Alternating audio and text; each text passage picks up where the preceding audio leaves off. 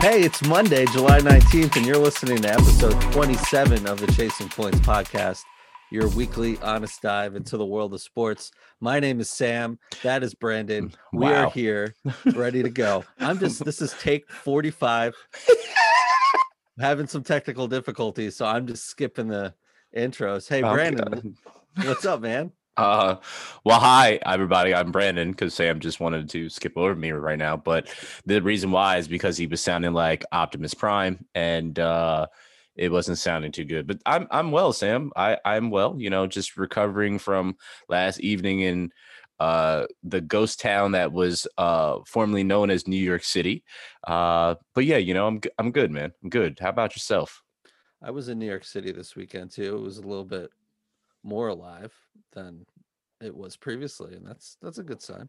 That is, but it's just so weird going past stores that you know were there prior to the pandemic and actually thriving, and then not seeing them there at all. I literally walked past about I drove past three stores and walked past several other stores that I knew were there and I would walk into on my lunch break, and they're not there anymore. So it's kind of weird, but I mean, I'm happy people are outside again though. That's the biggest part though. Yeah, the rebound is happening, and hopefully a fruitful experience, I guess, to say the least, right? I hope everything goes back to normal, or the new normal, or whatever. Yeah, but yeah, the new norm for sure. And we'll touch on COVID and sports. We're going to talk about some baseball topics too, because it's been a while since we really dove into baseball. But first, Hayes, we have to start with the NBA Finals. Game 5 happened last night, Saturday night, and 2 weeks ago when we were last recording, we both sat here and said Suns in 6. Mm-hmm. Now we're 5 games in, mm-hmm. and the Bucks are one win away from winning the championship. Is it over for Phoenix? It's not over, but it is going to be a tall task because the Bucks have not lost at home.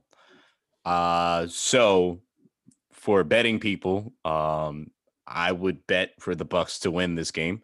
But if you're really trying to make money, I would bet for them not to win this next game. But it's almost like one of my, I think for those that have been listening, you know who my favorite point guard is of all time. He's essentially kind of disappeared. He's made some big shots yesterday, but outside of that, after the first game, he kind of disappeared and took the backseat to Devin Booker. And Devin Booker has put up 2 straight 40-point games, and they lost both. So it's crazy how both of the last 2 games ended on defensive plays. 2 huge defensive plays, and involved Giannis at some point in time in those plays. The first was the wild block on DeAndre Ayton, which I think people need to give him his credit for. He literally was guarding the alley and the oop. So he started coming down the lane guarding Devin Booker, and then quickly pivoted to jump up and block DeAndre Ayton at the rim. And then Jrue Holiday got some cookies, stole the ball from Devin Booker, which turned into him, did his terribly awkward move, and then passed it and threw it up for alley-oop, which is pretty funny. The game prior to ended on an alley-oop that Giannis blocked, and then this game ended on an alley-oop that Giannis brought home. That was all interesting. Wild, man. I mean, you really saw both ends of the floor, just Giannis just completely just like Superman, right? Like one of the best blocks you'll ever see. I watched it a million times. I watched the alley-oop a million times. It just, I mean, the natural comparison is the LeBron block to Andre Iguodala, and that was it 2016, 2015, whatever that championship was. But man, just the physical force that is Giannis Antetokounmpo is like just insane. And this is what you project when you see him, when you see his play, MVP during the regular season, all of that. Not this regular season, but, you know, he's got two under his belt already. Just the ability to take over a game and, you know, shut up all the haters about him being Robin and Chris being Khris Middleton being Batman and everything else. Chris being Middleton. I like that, Sam. Yeah. Okay. Whatever. It's Sunday night, man. You know what I was trying to say. The listeners know. I know. Chris being Middleton. Chris in the middle. Yes, Chris in the middle. That works. Chris in the middle. Anyway, shutting up the haters. Giannis taking over and just showing what kind of force he could be. And yeah, and you know, Giannis had 2 40-point games in a row. Didn't have it yesterday. I think he dropped 32, but still, you know, Book and his purple Kobe's, just Kobe and all over the place. And big shots from him and from CP3, but that's still Jrue Holiday on. That's, you know, man, he just robbed them right in front of his face and set up that alley oop and just can't happen, Book. Can't happen. Yeah, no, that can't happen. I mean, but again, how can you fault? Like, of course, people always look at a couple plays that happen at the end, and they don't look at the, you know, the full game, because this right. is what changed the game. Like, no, there's a lot of things that happened earlier in the game that could have changed the game. Like 43 points in the second quarter from the Bucks.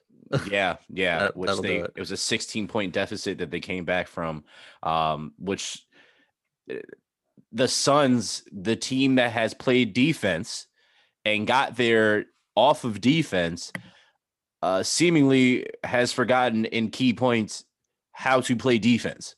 I don't know how to quantify that. I've been trying to figure it out. I just don't get it. I've watched it. I continue to watch it, try to analyze it, break it down. It just doesn't make sense of how they just break down so bad defensively in these moments. Now, Giannis Antetokounmpo is essentially unguardable when he drives to the rack. I mean, he's just a freak of nature. He's tall, he's strong. He can jump out the gym. It's just, there's no way to really stop him doing that. Like if I were them, I would try to clog the lane, but then they can also, that's also going to put some of their key players into foul trouble. Well, and right? You saw that with Ayton. Yeah. Was it last game? Yeah. He was out in the middle of the third quarter. Yep. You know, it's no answer there. And they're certainly missing, what's his name? Sarkic, and just not having a bench. And you're going to throw, some guys who don't deserve minutes in an NBA finals out to block one of the most physical players, intimidating players this game has seen in Giannis, and that can't happen. Yeah, no, it cannot. But it's going on. Like, Frank Kaminsky should never have been right on the court for the finals. But it is what it is at this point. You have to do something. You have to put a body out there. DeAndre Ayton needs rest. You can't be out there all the time logging all these minutes. But they're going to need all their best players to basically play all game, all of the next game, because they're going to need all hands on deck. I do, though. I just mentioned this to a friend. I do feel that the pressure is on the Bucks more than it is the Suns, and it's not by a lot, but to close out and win the finals, there's a lot of pressure on you, right? But why I say it's not by a lot is because the Bucks haven't lost at home, so they're going to have that momentum, right? But closeout games are always the hardest games, and you're going to have a team that's going to be extremely hungry, that's willing to do essentially whatever to get to that point. But the way the Bucks have been rolling, it's kind of hard for me at this point in time to say that it's not the Bucks' year. I mean, they went through Brooklyn even though they weren't healthy. I think this. I know they were talking about the bubble last year, and there should be an asterisk next to it, and how this was, you know, in the bubble and whatever. I think this year, because of all the major injuries to the major players, would be the year. But I also don't want to take that away from the Bucks and the hard work, or the Suns. Yeah, you can't, man. You got to play who's on your schedule. You're correct. You got to play what's there. You know, and this, I know we've talked about this, maybe not on the pod, but players complaining about the short turnaround and everything. They signed off on all of this, man. They signed off at, they signed off on the playing games. They signed off on the bubble. They signed off on, you know, the season starting. They all said they thought it was going to start in January, but it started, you know, right before Christmas. And, you know, is what it is. You can't put an asterisk in, on any of this. It's just, it is, it's, you play who's on your schedule. And I, you know, the Bucks and the Suns have given us a great NBA Finals so far. And if you're going to get a combined 88 points from Giannis, Khris Middleton, and Jrue Holiday finally showing up the last couple games, you're going to, you know, that's something to be reckoned with too. And, you know, it, there was a lot of questions from us both on and off the air if Jrue Holiday was worth what the Bucks gave up to get him and paid him. And man, he was all over the place. Big threes, that huge steal that we just talked about. And that's, you know, with a lack of a bench, this is what you're going to need for game 6 on Tuesday for sure. I don't think for Jrue, the issue was never the defense. The defense is always there from Jrue Holiday. He's suffocating. He will suffocate whoever he is guarding. It was the offense, which if you watch Jrue Holiday, you know about Jrue Holiday. He is considered to be one of the most underrated point guards in the NBA, but you probably couldn't tell by his showing in the playoffs until recent, where he's actually showed up and made some big shots, clutch shots. But Jrue is, he's a pest on the ball. He's that type of guy that you want on your team that is just going to hound the best player and just stay in their face all day. And that's what he's been doing. And I love and respect that. And Middleton is, he's an all-star. I don't think you can say anything about this man. He literally was in the G League.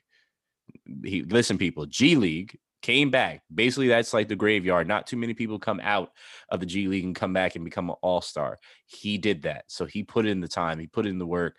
He deserves all the accolades that he's receiving at this point in time. So continue to give him his flowers. But I enjoy watching him play because once he catches fire, it's damn near impossible to stop him. Did both of them make the Olympic team? Well, I think they did, right? They're just... Who?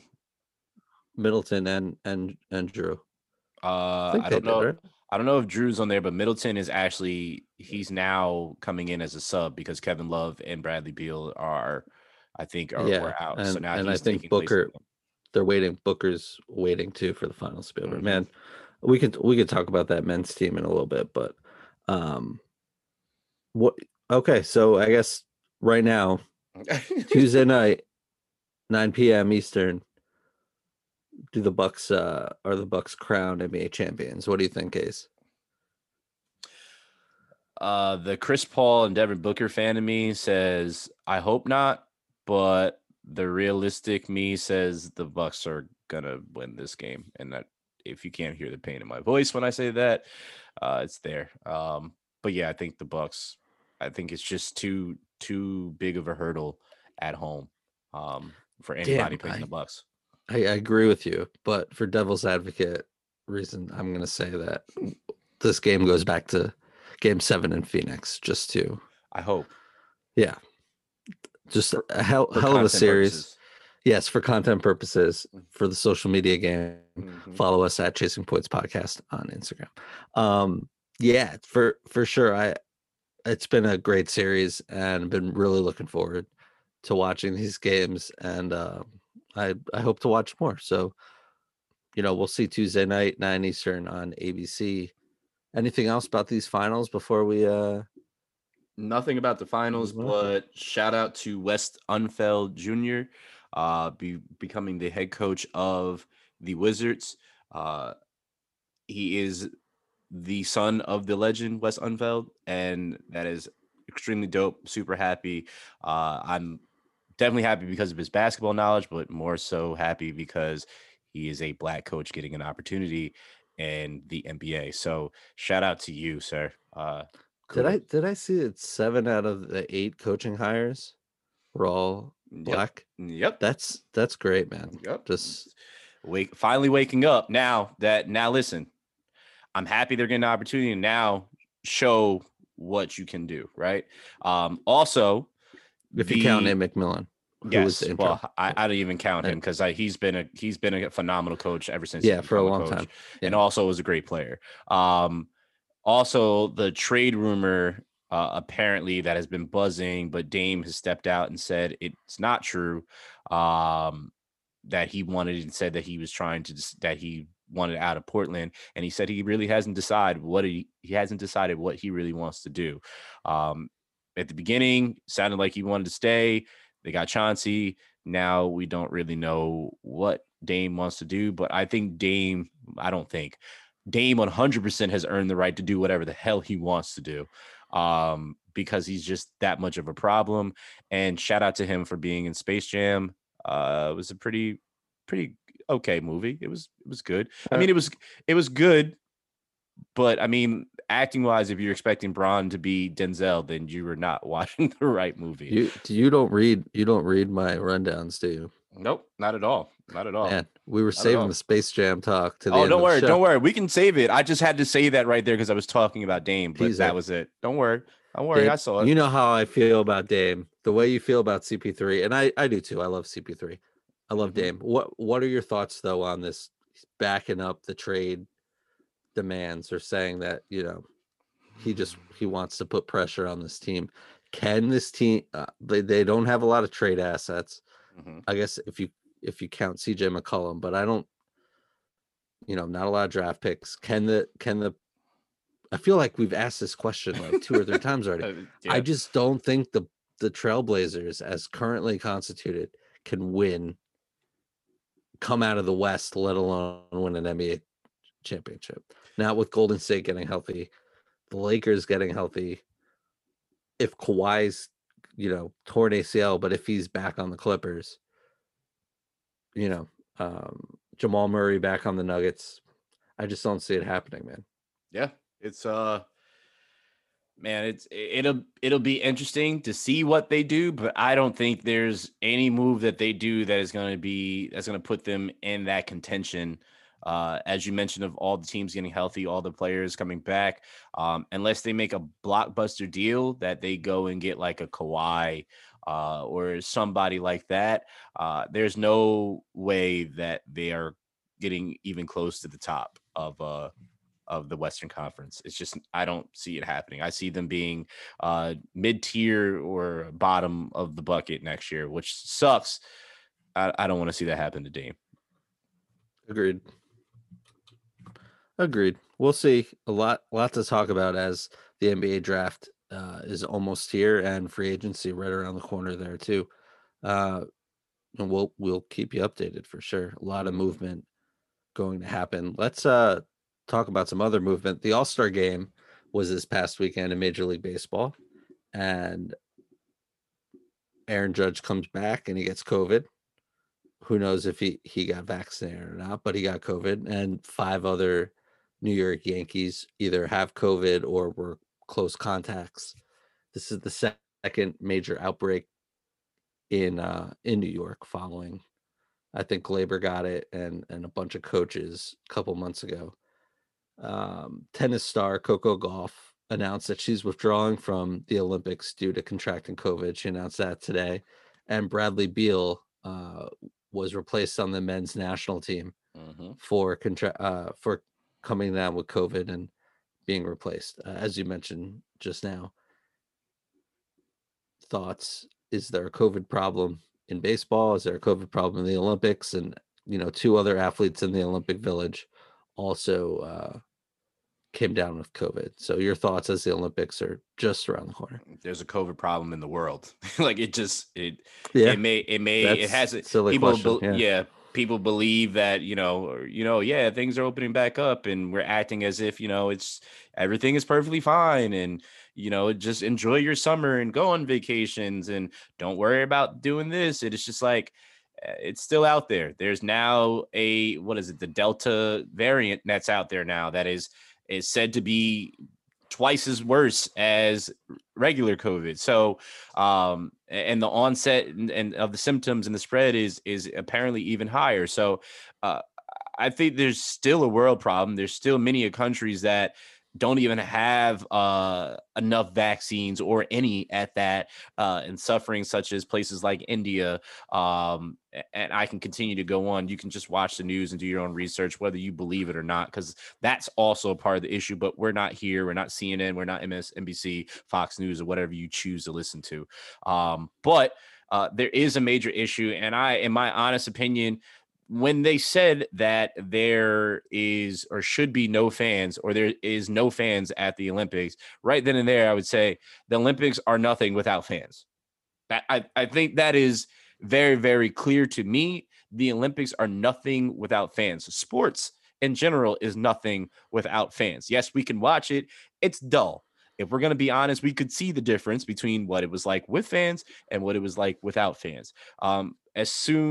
You're hearing now star athletes that have committed to the Olympics, such as Bradley Beal, such as Coco Gauff, have to withdraw because of contracting it. There's more positive cases that are showing up over and over again out there, and the rise in numbers in Japan continues to increase. So in my honest opinion, as much as I want to see the Olympics, as much as I want to watch skateboarding, as much as I want to see what swimmers are going to do, what runners are going to do, and the basketball players, I think for the health of all these star athletes in their own fields, I think they should just cancel it.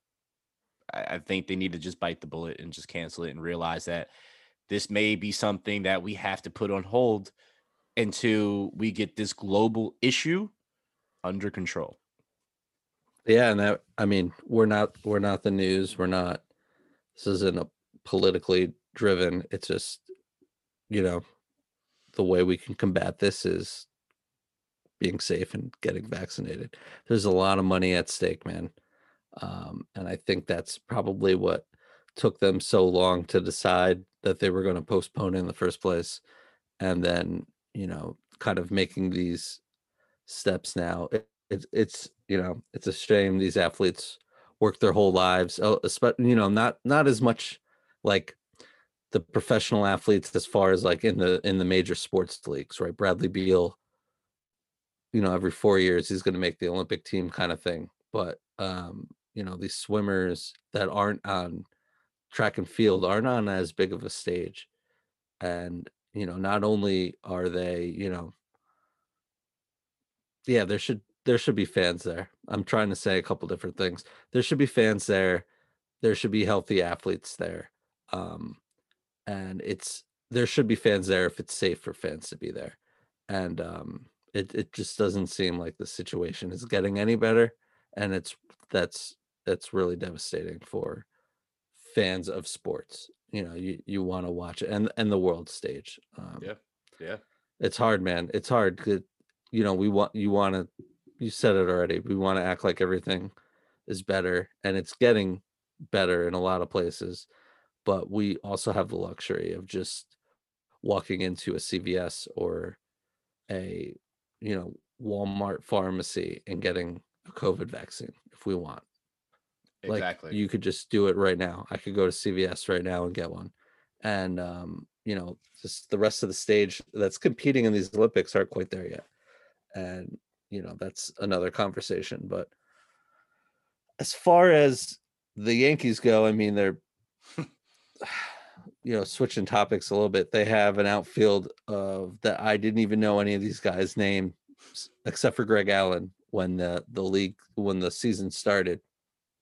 Can I read you the New York Yankees starting lineup tonight as they play the Boston Red Sox on a nationally televised ESPN game? Sure, go ahead. I want to hear this travesty, this train wreck that is the Yankees. DJ LeMahieu, Giancarlo Stanton, your boy Gary Sanchez batting third, Glaber's in cleanup, ready? Chris Gittens, Trey Amburgey, Rougned Odor, Ryan LaMarre, Greg Allen, Jameson Taillon, pitcher. What's going on with our New York Yankees, man? I there proved my prediction right. Yes, they are over and over again. I've been saying this about this team. This team is well, we'll get into that more, but it's, I just haven't watched them, Sam. I can't watch them. They're unbearable to watch. And seeing them get spanked by the Sox this whole season. And let's be real about this. Sox aren't great defensively, and they weren't a great team last year, but yet they are making the Yankees look like T-ball team. And yes, harsh. I'm disrespecting them because they deserve it at this point in time. It's, you went out. The issue has been pitching. You know what, Sam? I'm gonna stop. I'm just gonna stop myself. That's it. You're just so upset. You just don't even want to talk about it anymore. That's fair. I mean, the Red Sox were one of the worst teams last year, and now they have one of the best records in baseball. And their pitching was, you know, something that I didn't think they had enough of, and they're pitching well. They're playing well. They just called up one of their top prospects, Jarren Duran. And yeah, we'll see how far that takes them. When you look at the Yankees, though, it's coming. July 31st is coming up, and there were talks weeks ago about getting Trevor Story, getting this person, doing that, the usual July Yankee talk. And now it's sitting there talking to my father last night, saying, "Who do the Yankees trade? Who do the Yankees trade away to restock?" Because this team's not, I mean, you could believe this team's broken. I don't think the team is broken, but they're not winning a championship. And you're certainly not winning a championship with Ryan LaMarre, Trey Amburgey, and Greg Allen in your outfield. Even so, I'm saving all my opinions for a later segment because I actually read what you said, and I'm going to bite my tongue for now. But I have a ton to say about. Oh, is that what you were doing? Yes, Sam. You know how he took a shot at me earlier about "quote unquote" not reading, but I read very early. All right. Sam is ready to unload just like me, so I respect it because you're ready to do the same thing I'm doing, but I'm purposely saving it. Mm-hmm. We're off the rails, man. Mm-hmm. We're off the rails. You know? How about we wrap up with this unfortunate incident in Washington, D.C. outside the Nationals game, and then we could talk about the Yankees and the Mets. Mm-hmm. Top half of the sixth inning, Padres-Nationals game Saturday night. About 33,000 fans were in attendance when several shots were heard from an incident that occurred outside the stadium right along the third base side. Crazy, scary scene. You saw fans just jumping, running into the dugout, into the clubhouse. Video of fans just ducking under their seats. I can't imagine how scary something like that is, especially when you don't know if the shots are coming from inside the stadium where they are. It seemed to be an isolated incident. It looks like they have, unfortunately, one woman was injured. I believe it was a woman was injured, but she should be okay. And I think they caught a couple of the shooters. Yeah, I guess that's what you could call them, right? And they're in the hospital and whatever. As far as I don't know if they're still looking for more people, but cops believe it's an isolated incident. And man, you just I can't even imagine, man. So I was in the city when this happened, and I just so happened to open up Twitter, perusing that, just waiting to get into the restaurant we were going to, and one of my buddies had written, "What's happening at the National game? Like something's going on." So I honestly did not see it until Sunday morning, and watching it in bed, recovering. And I watched a young man hurdle over a bar, clean hurdle it, sprinting. I watched people sprint towards the exit. And I want to say something, like it's comical, but it's not comical. When you see the signs that say, "Please safely exit," and not to rush, I find it comical because everybody knows good and damn well when you're not aware of a situation, especially in this country, and you hear things ring out. I don't think anybody is going to walk single file and slow paced to potentially meet their demise or not know what's going to happen. As we also understand, there is an issue with gun violence in this country. And I'm going to tell you right now, Sam, if you and I are at a venue and I hear things ring out and you're not behind me, I tell all my friends, if you see me run, follow me. Like, don't wait. Just follow me. And watching how these people were taking, it was flight for life. And that point in time, it was, I don't know what's going on. I could be running towards this. I could not be running towards this. I'm just trying to get to safety or where I think I could possibly be the safest. And as you mentioned, that has to be absolutely terrifying. The fact that you're in a building where there is 33,000 people, right? 33,000 fans. That's men, women, and children in a building. And it's nothing but open area. Nothing but open area, and you have no idea where to go and or what to do. I think that situation is absolutely terrifying, but unfortunate for the victims, the young lady that was hit by the stray bullet, and any of those that were injured during this process. But I hope this opens the eyes of arenas or the owners of these teams and the security processes that they have to try to implement more security procedures to ensure the safety of people, especially because of what happens in this country all too regularly. I've been to Nationals Park, great park. You kind of like can enter from center field. They have a nice little like area where there's a lot of different food stands and beer and like a little like kind of outdoor area, right? What this was, people started running from outside that area into the stadium when they is that what happened, where they thought like shots were, and that's probably where a lot of confusion happened too, right? I saw people, they had a sign that said to exit out of center field, the right field gate on the Jumbotron. So I saw people exiting there, but the folks that ran into the dugout, it looked like some of the players' family members that ran down there, because it was after that little group ran down, it was cut off on the left-hand side, but on the right-hand side, saw a couple people run down there. I'm surprised there wasn't more people that ran on the field, right? But people hiding, as you said, hiding in their seats or hiding behind their seats. Like, you've been to a baseball game or watched a baseball game. There's no cover there, right? It's literally you're a sitting duck if that were to be the situation. Thank God it was not. And it was what they believe is an isolated situation. But again, like I know we've been to plenty of Yankee games, and there's security lines, there's metal detectors. So I don't fear that aspect, right?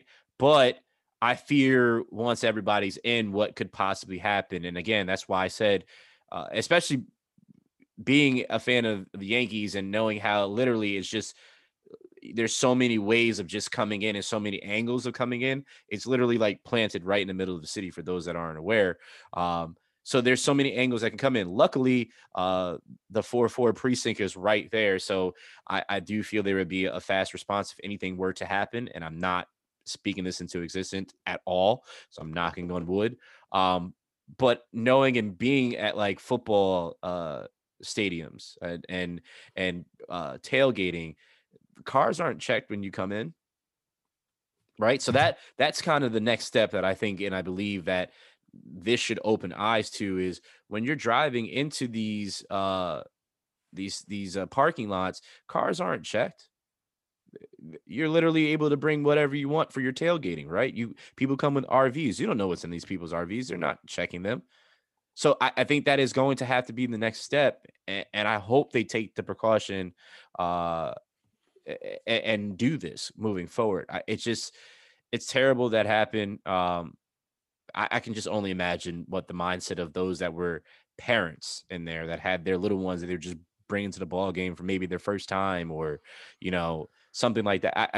I can only imagine the fear that was going through people's minds. Did you hear what Fernando Tatis did? No. What did he do? He like was in the dugout, obviously, and he like jumped out and like went and opened up a gate where like players' families were and kids and whatnot. Mm-hmm. And he bolted from the bench from, I'm reading this from ESPN.com, from the left field line Saturday night, helped open a gate to the stands and began ushering a group of people back to the dugout for shelter. He said, our family, loved ones, little kids felt like someone needed to go get them. And then after he, you know, tweeted thank you to frontline workers and everyone there working on that, you know, outside the stadium and keeping everyone safe. So wow. Just like that just heads up thinking like, hey man, Fernando Tatis, you saw it all, not to really shift the subject, but just seems like a really good dude that loves baseball, loves his team, and loves life, man. Yeah, exactly. Life. Exactly. And that's great to see. But shout out to him and thankful and all those frontline workers keeping everyone safe, and the cops again say it's just an isolated incident and wasn't involved with the game directly. So you know, hopefully that's it. And you know, we'll move on there. You want to do UFC corner? Or you want to talk about baseball? Do I want to do UFC corner? Absolutely, because you actually watched it, Sam. Look at that, everybody. Sam actually watched one, and then the fight ended so abruptly. This is what happens when I watch a pay-per-view. I'm like pumped. It's like midnight, having a couple drinks and just amped up. I'm like pacing around the house. My wife's like, "What is wrong with you?" Ready to go. She's, you know, just ready to go watching this fight. And the card was fun. It was good, right? And I amped up, and then I don't know, you want to take it away? I'm not great with the UFC analysis. I'll just say I watched it. It was entertaining. I'm very, very happy that you watched it. I'm gonna start off with my boy Sugar Sean O'Malley. Oh, we're going deep. Let's go. Oh yeah. No, Sugar Sean O'Malley out there basically just. It looked like he was toying with this young man, Khris Moutinho. Don't know how to pronounce his name, but that's you. I wish people could see it. Trying to do it. Yeah, it was hilarious. So he actually took the fight because I forgot who Sean was actually supposed to fight, but he took it on last minute, and this kid took a beating and never backed down. No, man, he was. Oh my gosh, totally so impressive.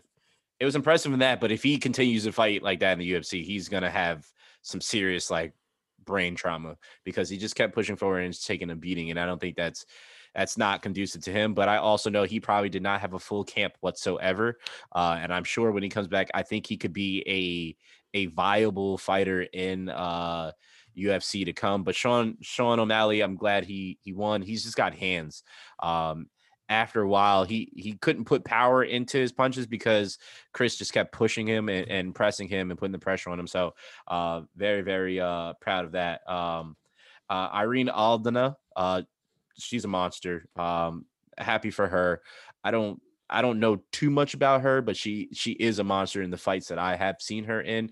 I think I may pay a little more attention to her, but there's other fighters like my girl Miesha Tate came back yesterday and fought, but I didn't even get to see that fight, but she was a monster. She absolutely obliterated the young lady she fought. But anyway, Tai Tuivasa, I'm so happy that he punched Greg Hardy's face in, as I called and said should happen. You did. It did, because Greg Hardy is a terrible fighter. He just has power. And then Tai did something that you probably shouldn't do during COVID or ever, but was chugging beers out of sneakers, and his custom Jordan sneakers was, yep, Jordan 1's first. And then he announced to everybody, have your sneakers ready because sneakers and beer ready. 'Cause I'm going to do that. Literally people taking their sneakers off their feet, pouring beers in there, and him chugging it. It's your own. Yes. Which is still gross. It's one thing, but you just literally just took some ones from someone's feet and like just dropped a beer in it, and chugged it. Gross. It's disgusting. First off, feet are disgusting. Ew. And then somebody's feet that they've been walking around in Vegas, God knows what they were doing prior. Have you been to Vegas, bro? Have you been to Vegas? Yes. That's what I'm saying. The whole strip. Like, imagine somebody walked the whole strip before and then came back. Yeah, I've done that, man. I've walked half the strip and like, oh man, no way, no way. Gross. I'm good on that. I'm all the way good on that. Just tells you what kind of fighter this dude is. He's crazy. He's just crazy a person. Absolutely nuts. You have to be crazy to fight MMA first off, but he just showed how crazy he was. My boy Gilbert Burns. Gilbert Arenas. Yeah, that's also my dude. Should be in the octagon. He could fight Greg Hardy. No, he should not be in the octagon. He should be in the octagon for trash talking because he's a legend in that. Gilbert Burns, absolute monster. One of my favorite fighters. I feel he barely beat Stephen Thompson in that fight, but he did look impressive and he bounced back from his last fight. So I was extremely happy about that. But last but not least, Dustin Poirier beating Conor McGregor. And for those that are Conor stans will say, well, Conor broke his foot and broke his leg, and that's why he lost the fight. Conor was getting beat at the end of the first round, getting his face punched in, which I also called happening because Conor is not the Conor of old. People in that division have gotten stronger. They're taller. They're better than what Conor was fighting previously. And it's proving it over and over again. Conor only has a standing game, as I said to you before. And he proved that again, too. So now Conor has come out and said that he had a fracture already in his leg prior to the fight. So he just sounds like a sore loser on top of that. But what he did, which he continues to do, and they keep championing him, which it makes me absolutely sick to my stomach. This man was talking about Dustin's wife, disrespectfully talking about his wife. And Kobe Covington, who's another scumbag, did the same thing too. There's one thing for me as a person that you just don't do. I mean, there's plenty of things, but we're going to talk about in this instance. You don't talk about another man's family. That's just a no-no.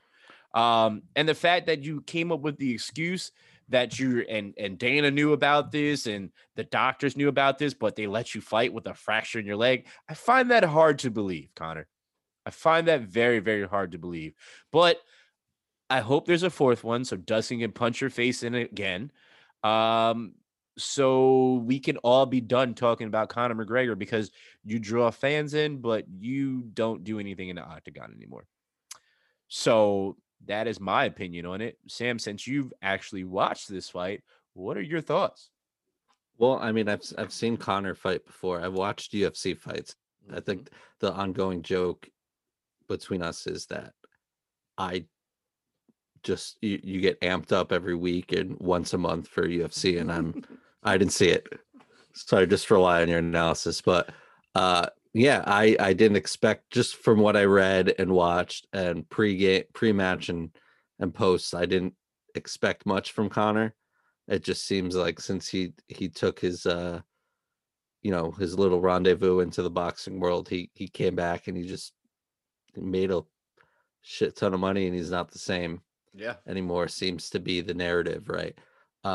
It sounded like, from what you told me and from what the great analysis on ESPN Plus as well, you get Dustin on the ground, and that's not gonna be good for you. And when you have a broken leg, I guess the only thing you could do is get him on the ground and just hope you can last, right? And he had no shot, man.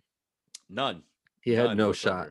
And you saw it pretty early where he just, I always took Conor for being pretty aggressive. That, he was talking a lot of smack before, leading up to the match and leading up to the week and everything. And it just was not the same fighter.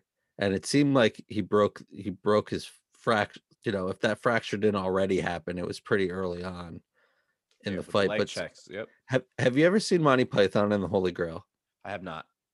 All right. Well, there's this really quick. There's this scene where there's this knight in black armor, and he's this big, vicious, like, warrior, and the King Arthur just very quickly just dismembers him, right? And he's just like, come back, I'll, you know, I'll fight you with my other arm," and he cuts off his arm. It's a really funny, iconic scene in comedy, and that's how I felt when Joe Rogan's literally on the ground, just sitting there trying to interview Conor, and Conor's just talking all this smack. He can't get up. He can't do anything. What's he gonna do? Like, go over and bite Dustin? Or, you know, it's just like, that's what I instantly thought of. It was like, come over here and I'll, you know, bleed on you or something. It was so legendary that he did that. Yeah. Like, my Farkas, he actually called it. He was like, it'd be so, Farkas and my brother Jason, they both of them were just like, it'd be hilarious if Joe Rogan went and sat down and, well, what else Conor is going to do? That. No, it was great. What else was he going to do? He had to. It was just so crazy. Like, he literally planted himself down on the cage, and then that was it. And I can honestly say, the first minute of what Conor said, I didn't understand a word of what he said. No, it's like, I was just like, all right. He might as well still have his mouthpiece, and I had no idea what he was talking about. But I was just happy that he lost. I'm not happy. I don't ever wish injury on anybody or break or anything like that. But I am a firm believer in karma, is all I'll say. Dustin Poirier with the quote of the night, "Karma isn't a bitch, it's a mirror." Mm-hmm. And I was like, wow, that's... yep, that says a lot. That says a lot, and it was really reflective. So here's a question that, you know, the Monday morning quarterback of this is, Conor done? Your thoughts? If Dana, my inflection made you think there was more to that question, but there wasn't. If Dana is Conor done? Oh my god. If coming Dana, up next, Sam, if Conor is given another fight because of Dana just wants to get raking more money, that's probably what's going to happen. I can see that, but when he loses that one, it's over for Conor, and he should just go to boxing and just live there. That's Is he going to fight like Jake Paul? This is going to be one of those. Conor wants money, so I could see that happening. Yes, 100%. And Logan has now called out Floyd again and said that he... Is it Logan Paul? I don't know. I don't... Wait, no. Yeah, Logan is the one that just fought. Jake is the one that's fighting... what's his name from the UFC? Why can't I think of his name? Anthony, is it Anthony? Whatever his name is. But yeah, he's fighting. It was Logan that fought Floyd. He said that he wants to fight him again, and that he guarantees he'll knock him out this time. Right. But we're done with the UFC quarter. I'm very happy that Sam was in the other corner this time, and we were able to meet in the middle of the ring. See what I did there? I was there, man. Or Octagon, excuse me. Unfortunately, we weren't able to be there together, but yes, thanks for the invite. Shout out to Farkas. You're welcome. Yeah, all right. So I guess we got to go back to our Yankee topic, Mets topic. I don't even have anything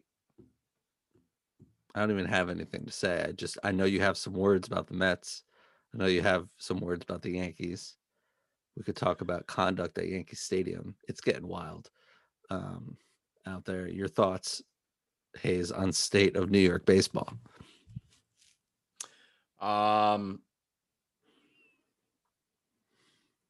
This is technically a do you care, right, Sam? Yeah. Do you care? Okay. Mets, the Mets and the Yankees. Do you care? I do care. I actually started watching what the Mets have been doing and hearing like how they're in first place and then seeing what the Yankees are doing. And it got me to thinking, again, I'm a loyal Yankee fan through and through, but it got me to thinking, like, is this now the turn that makes the Mets the best team in New York? So currently they are, right? But they have Lindor that is, now injured.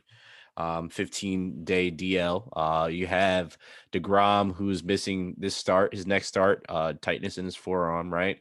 But they've went out and they've got the pieces that they needed to get. And it's like the Yankees were the destination place because they always used to throw money at these players. And now that they've stopped doing that, you start to see less of the big names actually come to the Yankees. I don't know if you're privy to that, Sam. I'm pretty sure you see that as well.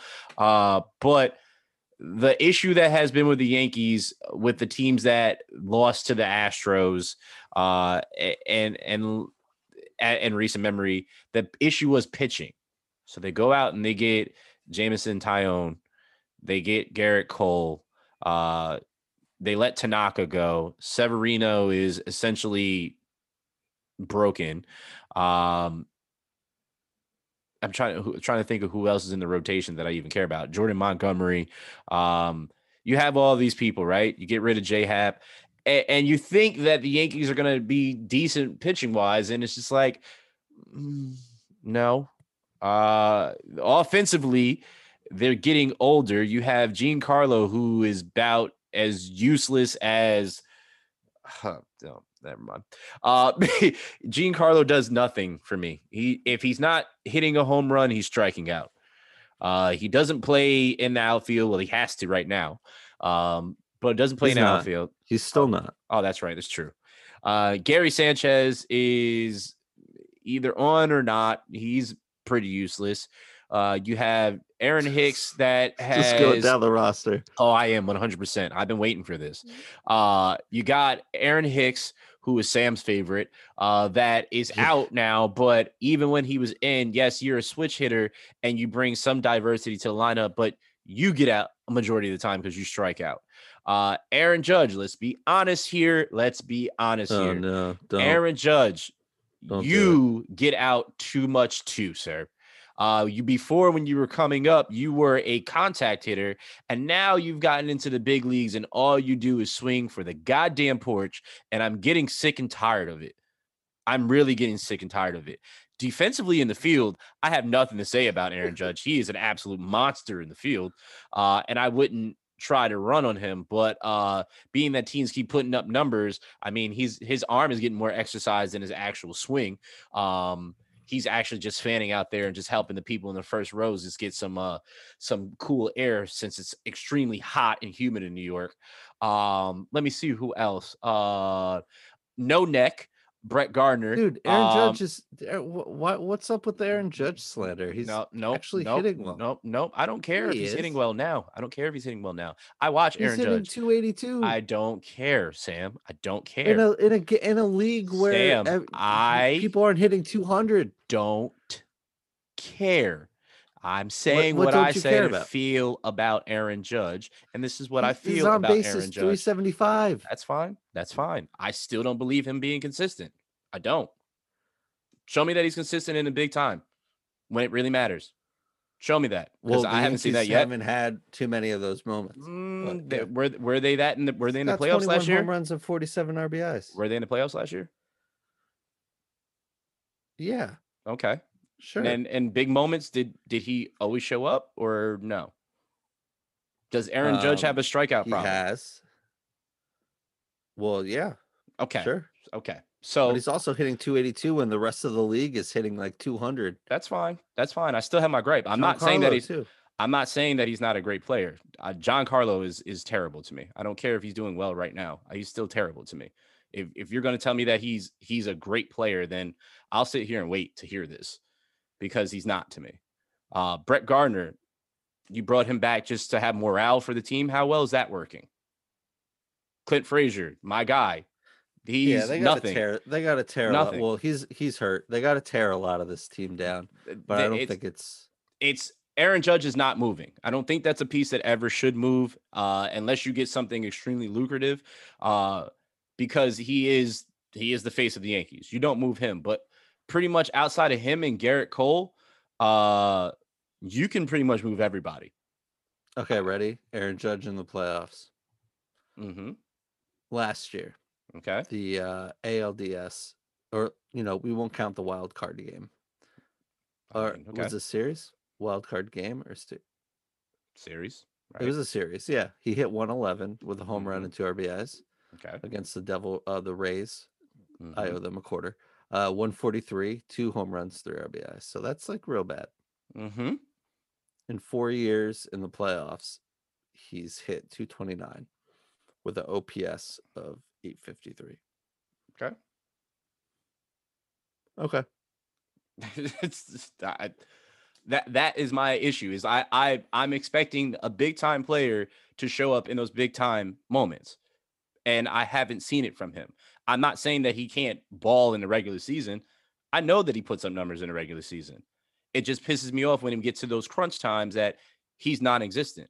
You pay all this money to him and Giancarlo, the twin towers of the Yankees, and they are fanning more than they are actually getting on base. It's terrible to me because, as you know, you and I both know, at least the old Yankee teams, right? And I think we're spoiled with that, right? They at least played small ball. It wasn't always yard. It was we're actually moving and getting base hits, and we're focusing on that. Yes, it also was different time period. Baseballs were different. They weren't a different size. There wasn't all the tracking rates and spin rates, and I get it. It's a different day and age, but I feel like the Yankees have transitioned to it's we hit a home run or we're not. I mean, they had the record of basically being they were the record of having the most home runs, and then that was it. If it wasn't a home run, it was what else are we doing here, right? So my biggest gripe with the Yankees is, are they going to get back to the basis of and the fundamentals of baseball? I think that's really the key thing that's missing here. And when I go and look at the team across town, they're doing exactly what I'm talking about. But here's the thing with that. The Yankees have one more win than the Mets. If the Mets were in the AL East, mm-hmm. they'd be in at least third place. Okay. Tied with the Blue Jays. Okay. Would not be in the wild card. Okay. That's all. That's all I gotta say. I thought there was more to that. No, ready. the Mets, the Mets. I mean, Steve Cohen showed up, mm-hmm. traded for Lindor, gave him a boatload of money. He's mm-hmm. finally starting to play well. He's on the injured list. Yep. Jacob deGrom, who's got forearm tightness, and now he's kind of got this like, what's wrong with me? Nothing's wrong with me. Just let me pitch. And now he's on the IL. Mm-hmm. Could have easily won the MVP, let alone his third Cy Young. Agreed. The bullpen's better. The team has some defensive issues, but mm-hmm. is still a better team. They play better. They're playing better than the Yankees, sure. Yep. It seems like they're a little more clutch. I just pulled up this article. Mm-hmm. That was from Aaron Judge's baseball reference page. It's from Fansided, the Yankees Fansided page. And it's summing up your point here. Trading for Giancarlo Stanton should cost Brian Cashman his job, but it won't. Yep. If you really want to get to the root of the New York Yankees problems, we could trace everything back to 2017 offseason when general manager Brian Cashman decided to trade for Giancarlo Stanton and his $325 million contract. Mm-hmm. That's all. I wholeheartedly believe in whoever wrote that. Yeah. Because whoever you are, thank you. Because I feel like that's like the A-Rod contract, but A-Rod was productive, right? Like let's be honest. A-Rod was productive with all his baggage and that's a lot of stuff, but he was productive, right? He was loved by many people on top of that, right? I don't see many people loving Giancarlo. He's a guy that he won the MVP. They overpaid them. And then Derek Jeter was like, hey, here, Yankees, here's my gift to you. After all the wonderful years that I had with you guys, here you go. Now you're screwed, right? So Giancarlo, again, that all that money right there could have been invested into other players that could have been way more productive, right? And still could be. Nobody's going to take that contract, right? The days for those huge contracts for players like him is essentially over. If you're not a superstar like Mike Trout or Fernando Tatis or Aaron Judge, I don't see anybody outside of them getting those huge numbers anymore. Well, right? The Giancarlo contract isn't as big as that $325 million because the Yankees aren't paying all of that. True, at least for them, right? Yes. But yeah, it's going to be a tall task for someone to trade. You're going to have to give up some assets for someone to just take the contract. You're going to have to trade a Davey Garcia. You're going to have to trade Clark Schmidt. You're going to have to trade some of these younger players just to get rid of that deal if the Yankees decide to blow it up. Now, I think they should be making some trades. Mm-hmm. I think they need to trade off some of these pieces, just like in 2015 where they were out of it and they traded Chapman away and they traded Andrew Miller away and it ended up being Gleyber Torres and Clint Frazier and Justice Sheffield, which turned into James Paxton and Billy McKinney, and that turned into that turned into Jay Happ. It helped build what we now know as the New York Yankees presently constituted, but they need to do something like that again. I just don't know who they're going to trade and who wants who. Mm-hmm. You know, you can't trade Luke Voit. Do you trade Gleyber? Will playoff team want Gleyber? Gary Sanchez. Trade him. DJ's untouchable. Judge, you're going to have to pay Judge soon. Mm-hmm. No one's taking Stanton. No one's taking Gardner. Can't trade Clint Frazier. He's hurt. Can't trade Andujar. He's hurt. You know. Yeah. I also don't know where you go. I also, in our lifetime, when we were as kids, when we were watching Yankees and their dynasty days, I don't remember there being this many injuries to Yankees roster. And in recent memory, it was like these guys are just dropping left and right. And they went and got a whole new training staff. Yep. Right. And they still are dropping like that's been another, and I can honestly say that too, and this is not bailing these guys out, but I know it's a part of the game, is this team can't stay healthy, right? So they can't be productive because there's no cohesion, because they're not all out there at the same time, so they can't build that cohesion, just like i.e. the Nets, with too many injuries. You see what happens when your star players aren't together, they can't gel together. It's a little bit different in baseball, right, than it is in basketball, but still same premise. They can't do anything if they don't have their full squad there, and they haven't, and I'd say in the past 3 years, right? Somebody major is down, and I think that's a huge thing. So I don't know what they have to do, what college they have to talk to, somebody in sports science, or what machines they have to buy. I mean, they are one of the wealthiest franchises in the world. They need to invest in something to put in their locker rooms and make sure that these guys are staying healthy. But by all means, they need to do something. And I'm with you. They need to blow this up now and get younger.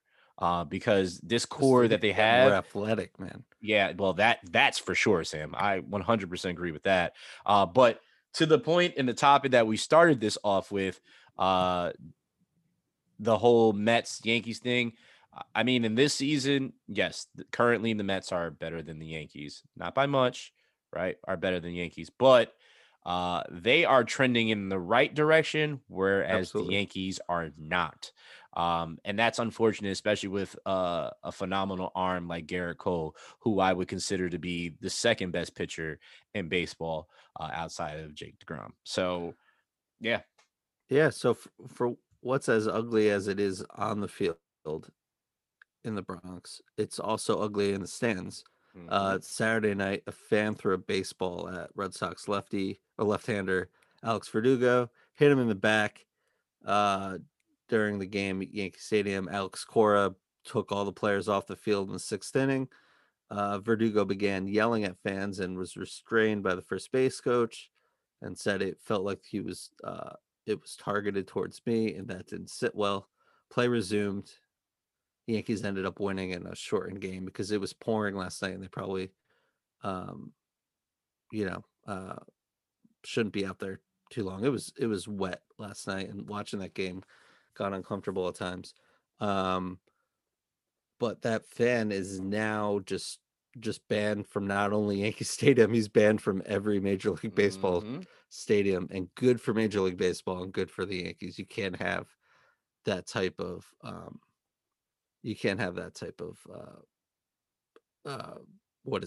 Behavior going on. Nonsense, just awful. Conduct. Yeah. Any of that. It's disgusting.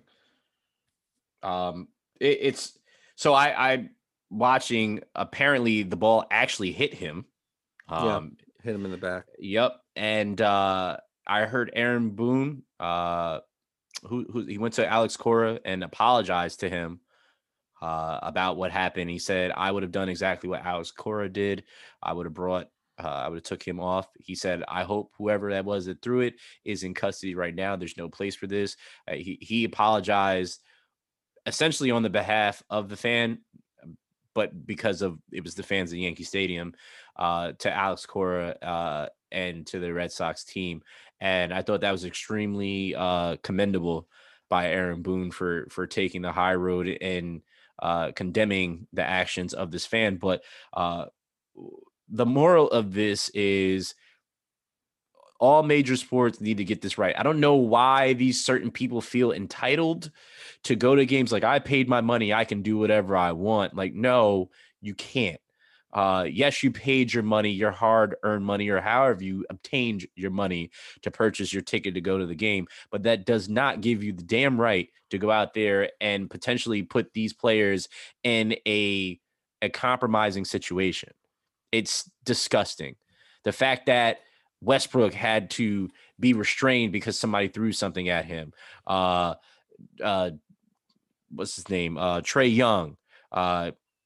The situation that happened with LeBron, I think it was a couple seasons ago or last season, with the young lady in the front row, or I should call her monster because that's what she was, in the front row, and how these people have this entitlement because I have this money and I pay for the seats. So whatever I do, I have the right to do. And people are not going to be satisfied until there's another brawl like there was in Detroit. And I just don't understand how people don't see that's not on the horizon. You're going to turn around and you're going to sue these athletes, right? Because I know some of these people are there to try to get a rise, to try to sue, give these athletes a touch and to sue them. And it's at some point that there needs to be some law put in for those that are of in this, I guess, stature or tier, that if they are essentially have an object thrown at them, they're assaulted. And they have all the right in the world to defend themselves because they are humans, number one. And that bottom line, point blank period, they have families that they have to go home to. And if they're not protected and they don't feel that they're protected and they need to defend themselves, they have the God-given right to do that. And I'm tired of these people just feeling this entitlement shit. It's quite frankly annoying, man. And I'm over it. I'm over it. What are your thoughts on this, man? Because I'm okay to hear about that. You got it. I mean, it's just, this is sports. It's like, you know, I know we it's our life, you know, we live and breathe it, but it's sports, and you get the beer muscles, you do whatever, you feel like you spent $50 on a ticket so you can act like a jerk. It's or whatever. I know they're more expensive than that. I'm just saying, like, you know, that's just uncalled for in today's game, in today's society. But it's just, you know, it's a problem that just kind of seems like it's happening a lot. But I wouldn't say, like, you know, classy move by Aaron Boone to go over and apologize, but it doesn't define. Yep. It shouldn't define Yankee fans as it, you know, or whatever fan base, because a couple people were just not being cool. So, you know, it just isolated incidents. The Yankees did the right thing. Major League Baseball did the right thing, and it will continue to happen. And these punishments will continue to, you know, it's a big deal. I don't know how you enforce it, but not being able to go to a Major League Baseball stadium for the rest of your life is, you know, again, I don't know how you enforce it, but that's a hell of a punishment for sure. I'm very happy they're doing this thing. It kind of putting these people out front and center, like, you do this, this is what you do. Yeah, and call them out. Like, I saw, like, you know, fellow podcast, John Boy, he posted video of, like, he shared it today of, like, the fan that threw it. And it's just like, here he is. Like, yeah, you know, I'm not necessarily about shaming. And that's a whole nother conversation that we don't need to have right now. But, like, this guy assaulted someone essentially with a baseball. And call him out. Yeah. Absolutely. Like, that's stuff's not cool. Like, it's just, you could hurt someone. Like, you could, there's kids watching, like, you know, like, just don't. I mean, he seemed like a kid too. Like, just stop, just stop. I honestly think this is coming from this generation, because this generation has birthed ultra trolls, right? That you can hide on the internet, right? So on the internet, you can say anything you want to say because you can hide behind the computer screen and be whoever you want. But I think now the issue is that these trolls that are normally on the internet, they're now spilling out in public, and now they're doing these things that, yeah, you know, they've dreamt of doing, or, oh, I can do this and get away with it. It's like you said, I'm not against shaming people for, I wouldn't even consider this shaming. I just think it's just that if you've done something that is incorrect, and in this magnitude, or you take it upon yourself because you have this complex or this inferiority that you can do this. No, you can't. And everybody needs to see you did this, because it's going to be the trickle down effect, because it's going to ruin some of these people's lives. Right. And that's because of the split decision that you made. Now, not defending them, because some people get, you know, like you said, beer muscles, and they get this confidence that they could do certain things. It's not justified by doing that. People do dumb things on alcohol, right? But maybe this is a wake-up call for you. Maybe you needed this in your life to realize this happened. Yep. Yeah. So to be like, oh, damn, like, this is what my actions give me, right? You know what he did too? It's really like, I'm just going to do this. I'm in a crowd of people. They won't know it was me. It's kind of, they find you, man. They find you. Yeah. There's cameras everywhere. They see. They know what's going on. Yeah. Well, I mean, good for him. Have fun, buddy. Not being able to go to a game ever again. Yeah. You want to play some more? Do you care? Yeah. How about this? Luka Doncic, Candace Parker, on the cover of NBA 2K22. Do you care? Yes, and I also care. The right athletes. I also care. I'm going to tell you why I care about both of them, but I care more about the cover you didn't mention.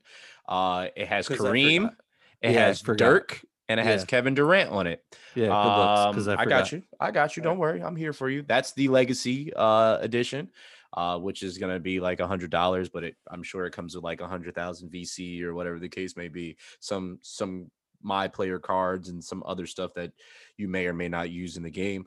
But super happy that Candace has got her covered, because she is a legend. She is a straight baller, and I love her to death. So I'm happy for her. I'm happy for Luka as well, because Luka has been balling ever since he came in the league and prior to coming in the league. So well-deserved on his behalf. I've seen some of the images of the player models, and it looks phenomenal. Now, this should be my like kind of end gripe, but Ronnie 2K and the rest of 2K developers, get your shit together and get this right, because every year you put out a broken game and the community is sick and tired of it. I know you don't have competition because it used to be NBA Live that would go at you. But I hope you get competition very soon and they push you to actually do the right thing and stop selling the broken game every single year. Yes, I know, you know, people are going to buy it and they're going to do microtransactions or virtual transactions no matter what, but make sure the game comes out right in the beginning.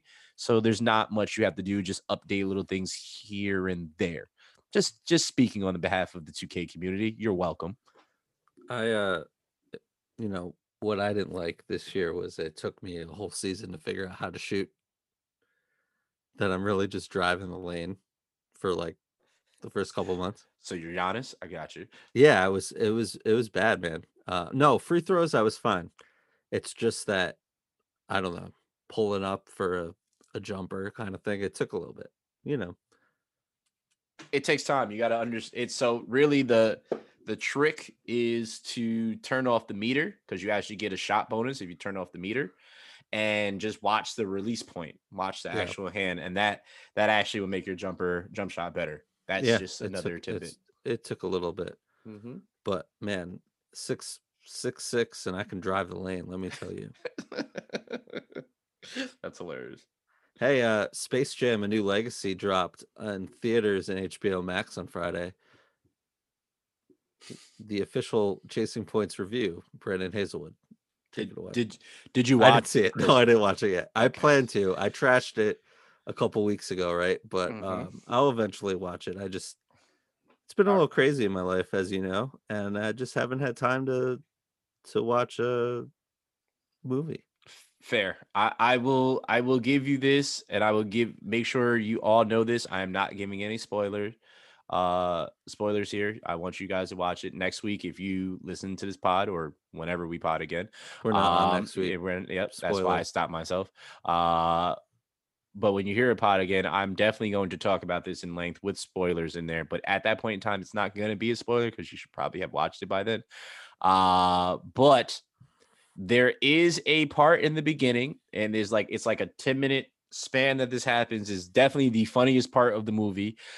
If you're expecting LeBron to be Denzel, you were watching the wrong movie because he is a basketball player, not an actor. He did okay. But there is definitely some funny parts in there for sure, some nostalgic parts in there. And like I said, at the beginning of the movie, it's something that Bron and Bugs do together, and it's like a 10-minute span, and it's absolutely hilarious. And when you see it, Sam, I expect to get a text message. You got it. What are you looking forward to this week? Watching Space Jam. I'll put that on the list. Okay. Hey, did you watch the Great Britain Grand Prix today? I did not. It was pretty dope. I've been watching Formula One because my friends are all like obsessed with it now, and I'm not. So much like UFC Corner, there's my friends that you probably see them on Instagram just harassing about an F1 corner. We're not quite there yet. It was pretty dope race, and we'll get to it one day. What are you looking forward to this week? I'll start. Watching game 7 of the NBA Finals, because hopefully there will be a game 7. Manifesting it. I like it. Manifesting it. It's my new mantra here, putting it into reality. And just prepping for the NBA draft, because I love the NBA draft. And unfortunately, we didn't get to talk about the draft today, but we're not here next week. We're not on your podcast station next week, but we will be back August 2nd to recap everything and foreshadow into NBA free agency for sure. What about you, Hayes? What are you looking forward to this week? Game 6. What else am I trying to watch? There's some movies I have to catch up on.